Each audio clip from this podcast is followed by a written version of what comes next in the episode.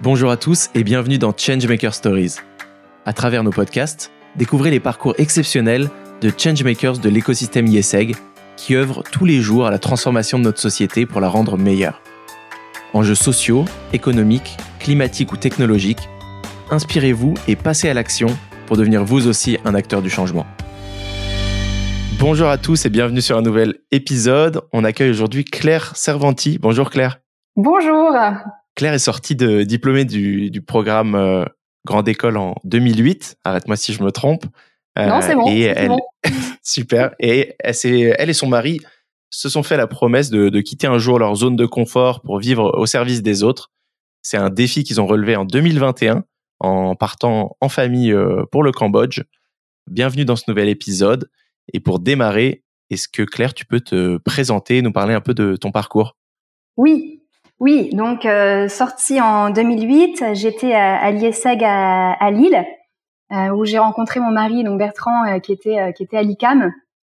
Et et moi, ce qui me ce qui me plaisait, c'était à la fois le, le, contrôle de gestion. J'aimais bien j'aimais bien un peu le le controlling, les, les chiffres, et particulièrement le secteur de l'industrie. J'avais besoin de, de, de, de secteurs qui produisent un peu un peu lourd donc, euh, donc, je suis partie dans la métallurgie. Voilà, un milieu très masculin. je travaillais chez Valourec. Euh, et puis, euh, et puis ensuite, j'ai travaillé quelques années dans le, chez, dans le secteur ferroviaire, pendant deux trois ans. Et, euh, et entre temps, donc, on s'est marié, euh, on s'est marié en 2010, euh, et on a eu trois garçons. Jean à 9 ans, Paul 8 et Grégoire à 5 ans. Très bien. Et comment euh, t'es es venu cette envie, cette motivation de quitter euh, une situation que j'imagine confortable pour te plonger avec trois enfants dans, dans, cette nouvelle vie et cette nouvelle culture? Alors on est euh, on est chrétiens tous les deux et et au moment de notre mariage on a émis le, le vœu de se mettre au service des autres d'une part en, en, quittant en quittant notre zone de confort. Et euh, bah, le, notre vie a, a, cheminé. Alors la vie un peu un peu dorée, hein, une vie très chanceuse. On a eu nos, nos garçons sans, sans problème, euh, des jobs qui nous plaisaient, des amis formidables.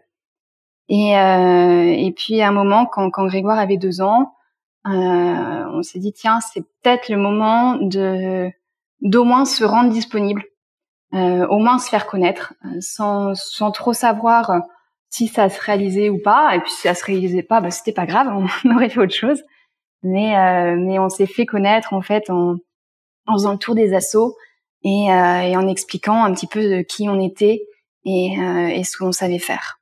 Très bien. Je crois que vous avez choisi euh, Enfant du Mekong. Comment vous avez justement choisi cet assaut plutôt qu'une autre et, et pourquoi? Alors c'est surtout euh, surtout Enfant du Mekong qui nous qui nous a choisi. Enfin nous on a fait okay. le choix d'aller les rencontrer parce que euh, parce qu'on le secteur de l'éducation nous attirait. Euh, c'est vrai que on se, on, se rend pas compte. Là, à, midi, euh, je discutais avec un petit garçon de 12 ans qui a jamais mis les pieds à l'école. Donc, il a 12 ans, il sait pas lire, il sait pas écrire. C'est des choses qui nous semblent complètement déconnantes en fait pour pour nous quand on est en France, mais mais ça existe. Et c'est vrai que euh, bah, tout enfant devrait au moins savoir lire et écrire quoi pour pour pouvoir pouvoir euh, être euh, grandir. Donc on était attiré par l'éducation, c'est pour ça qu'on on a rencontré euh, Enfants du Mekong. Mais mais c'est vrai qu'on aurait pu très bien partir en Afrique. Enfin moi je, je sais pas pourquoi, je pensais qu'on partirait en Afrique. Et, et, en fait non, c'est Enfants du Mekong qui qui nous a qui nous a appelés et ils nous ont dit bah, ce serait bien que vous alliez à Phnom Penh ce qui est drôle, c'est qu'on n'est absolument pas citadin. Euh, j'étais, pas particulièrement attirée par l'Asie. Il y a beaucoup de personnes qui sont folles d'Asie, mais c'était pas le cas. Euh, donc nous voilà du coup à Phnom Penh avec nos, nos, nos, nos trois gars pour deux Super. ans. Avant de parler du coup de ces euh, des, des, des, missions et de votre quotidien, comment ça s'est passé l'installation, les, les le, le, déménagement, le, les premiers jours? Alors le déménagement, enfin les premiers jours, euh, les premiers jours c'était assez chaud parce qu'en fait on est arrivé en plein en plein Covid. Et, euh, et du coup la règle, la règle ici euh, à Phnom Penh, c'est que la descente de l'avion, euh, on était testé euh, trois fois. Ensuite on montait dans un bus, euh, un Magic Bus, qui qui déposait les, les passagers de manière aléatoire dans différents hôtels. On a été très chanceux parce qu'on avait une chambre commune pour toute la famille. On voyait les, les familles dans les couloirs de l'hôtel défaire les valises pour pour pour se répartir dans les différentes chambres. Et en fait, en arrivant à l'hôtel, on ne sortait plus de la chambre pendant deux semaines. Donc donc voilà, les parents les parents imagineront ce que c'est deux semaines enfermés dans une chambre avec trois garçons. Euh, c'était assez, euh, c'était assez sport. Mais bon, finalement, eux étaient très contents. Ils nous ont demandé à la fin si on pouvait acheter l'hôtel parce que vraiment, ils avaient passé un super moment. Et, euh, et, en fait, ils avaient papa et maman rien que pour eux. C'était la première fois de leur vie que ça leur arrivait, donc ils étaient, étaient fous de joie. Voilà. Et puis finalement, les journées se sont organisées en, entre le lavage du linge à la main, le, le, ménage à la brosse à cheveux. Enfin voilà, la, journée se, rythmait bien. Et puis, et puis voilà. Et puis ensuite, on a, on a pu sortir de cet hôtel, euh, de cette chambre au bout de deux semaines. Très bien. Et après, du coup, ces deux semaines, euh, quel est, quel est aujourd'hui votre quotidien? Quelles sont, euh, quelles sont les missions que vous réalisez pour, pour Enfants du Mekong? Alors, on a chacun notre mission. D'abord, d'abord le quotidien, c'est qu'il y a vraiment, on, est vraiment intégré pleinement dans la mission, puisqu'on habite au sein du centre scolaire dont on s'occupe. En fait, à, à Phnom Penh, on a un centre scolaire euh, pour 160 étudiants post-bac euh, qui viennent de familles euh, très pauvres. Et ces petits jeunes-là ont tiré leur épingle du jeu, ont réussi à aller jusqu'au bac, ce qui est déjà énorme, et ensuite à poursuivre leurs études à Phnom Penh. Et les familles ont accepté que leur jeune, de se priver finalement de ce jeune pour qu'il poursuive ses études. Donc nous, c'est tout Bertrand qui coordonne en fait le, ce, ce centre scolaire. Donc il y a, y a une quinzaine de staff, euh, 160 étudiants qui vivent tout autour du, du centre. Et moi, je suis plus en, en charge de, du projet mère-enfant. Euh, alors le projet mère-enfant, ce sont euh, les familles du, des bidonvilles. Donc c'est des familles qu'on peut pas aider par le parrainage. Enfants du Mékong, le savoir-faire d'enfant du Mékong, c'est le parrainage. C'est un parrain en France qui soutient un enfant au Cambodge, par exemple, pour qu'il aille à l'école. Et euh, en, en, échange, en fait, l'enfant euh, et la famille s'engagent à, aller à l'école. Et en fait, on peut pas toucher toutes les familles comme ça parce que dans le bidonville, euh, la, la, priorité pour la famille, c'est pas d'envoyer les enfants à l'école, c'est de se nourrir. Ce sont des familles, des, des chiffonniers, trie les déchets euh, pour 2 dollars par jour et ces 2 dollars servent à acheter un peu de riz pour le soir. Quoi. Donc moi je me je m'occupe de ce, ce programme là. Du coup euh, donc on on distribue du, du lait en poudre pour les mamans. Euh, là j'ai une maman euh, très jeune qui a 14 ans hein, qui peut pas allaiter son bébé donc euh, on lui donne du lait en poudre. c'est de l'aide alimentaire, c'est de l'aide à, l'habitat, en fait, le, but de ce projet-là, c'est de, de, faire un peu une photo de la famille à un instant T, avec toutes ses difficultés, et de travailler sur une difficulté pour lui permettre d'être un peu plus autonome, pour lui permettre de, de voilà, d'aller vers l'autonomie. Donc, euh, donc il y a aussi de la formation. Tu vois, par exemple, il y a de la formation euh, mmh à la parentalité pour qu'il y ait moins de violence dans les familles. Eh bien, merci en tout cas, c'est très euh, très touchant et très concret comme euh, comme comme témoignage. quelles ont été les les quelles difficultés vous avez pu rencontrer? Parce qu'on parle bon de ce de, de cette mission, c'est très beau, etc. Mais j'imagine qu'il y, y, a aussi un peu l'envers du, du décor. Euh, quelles, quelles difficultés vous avez rencontrées alors, d'abord, il y a des non-difficultés. Par exemple, moi, j'avais peur d'être effrayée par la misère et la saleté. Et du coup, euh, du coup, c'est vrai que j'avais peur. Euh, enfin, je, j'avais peur de la misère, j'avais peur des enfants tout nus. Avant de partir, j'avais très peur de ça. D'accord. et en fait, en fait, pas du tout, parce que quand tu vas dans un bidonville, alors effectivement, les enfants sont tout nus. effectivement, ils sont crades. Il y a des déchets partout, mais mais il y a de la joie partout en fait. C'est-à-dire que eux, il n'y a pas de barrière. Les enfants, tu arrives, te courent dans les bras, ils prennent la main, ils te montrent leur maison et c'est parti, ils te font faire le tour de la famille. Et ça, c'est génial en fait. Et donc ça, c'est une, une, vraiment une joie et, une difficulté qui est tombée très vite. Euh, la difficulté euh, que j'ai eue, et, je crois que ça restera la rencontre que, la plus difficile de cette année, c'est euh, d'être face à un enfant, en l'occurrence là c'était un bébé, euh, très malade, très très très handicapé, euh, très malade, il faisait 5 kilos, un an et demi, et, et en fait, c'est face à l'injustice en disant mince, cet enfant-là, s'il était en France, il serait en soins palliatifs, sa famille serait accompagnée. Et là, euh, il traîne au milieu d'une baraque, euh, bouffé par les moustiques. Euh, et du coup, euh, du coup, c'est vrai que c'est assez violent et on n'est pas, on n'est pas prêt. Hein. Enfin, moi, j'étais pas infirmière, hein, j'étais pas médecin, euh, je n'avais jamais fait ça. Hein. je bossais sur Excel avant. Et, et, et, et en fait, bah, ça demande pas mal d'humilité parce que finalement, tu te dis bon, c'est sûr. Euh, Jean me Jean me dit euh, ouais maman on peut pas changer le Cambodge c'est les Cambodgiens qui changeront les Khmers le changeront s'ils en ont envie et il a tout à fait raison. Il a 9 ans et il a tout à fait raison.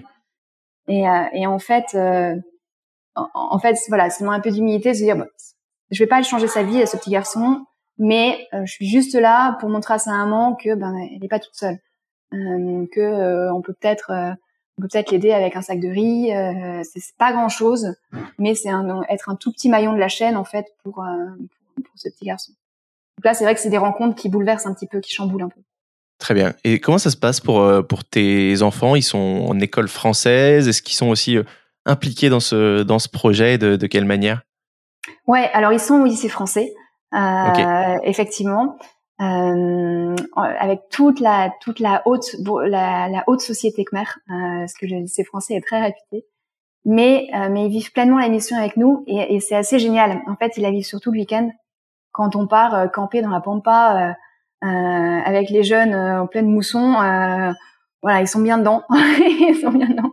C'est, c'est pas toujours simple. Hein. Euh, il fait chaud, il y a les moustiques, il y a les serpents. parfois, ils en ont marre, euh, comme nous. Mais, euh, mais ils sont bien dedans. Et c'est vrai que c'est très beau de les voir créer des liens avec certains étudiants. ils deviennent copains en fait. Hein. Et, et c'est beau aussi de voir les étudiants s'occuper de nos enfants, un peu comme des grands frères. Très bien. C'est quoi le Je me demandais c'est quoi le contrat que vous avez avec euh, avec euh, Enfants du Mekong? Est-ce que c'est un est-ce que c'est un job Vous êtes employé? Est-ce que vous êtes vraiment d'un point de vue administratif, rémunération Qu'est-ce que tu peux me dire là-dessus? Ouais, c'est alors c'est c'est pas un job, c'est c'est une mission de volontariat de solidarité internationale.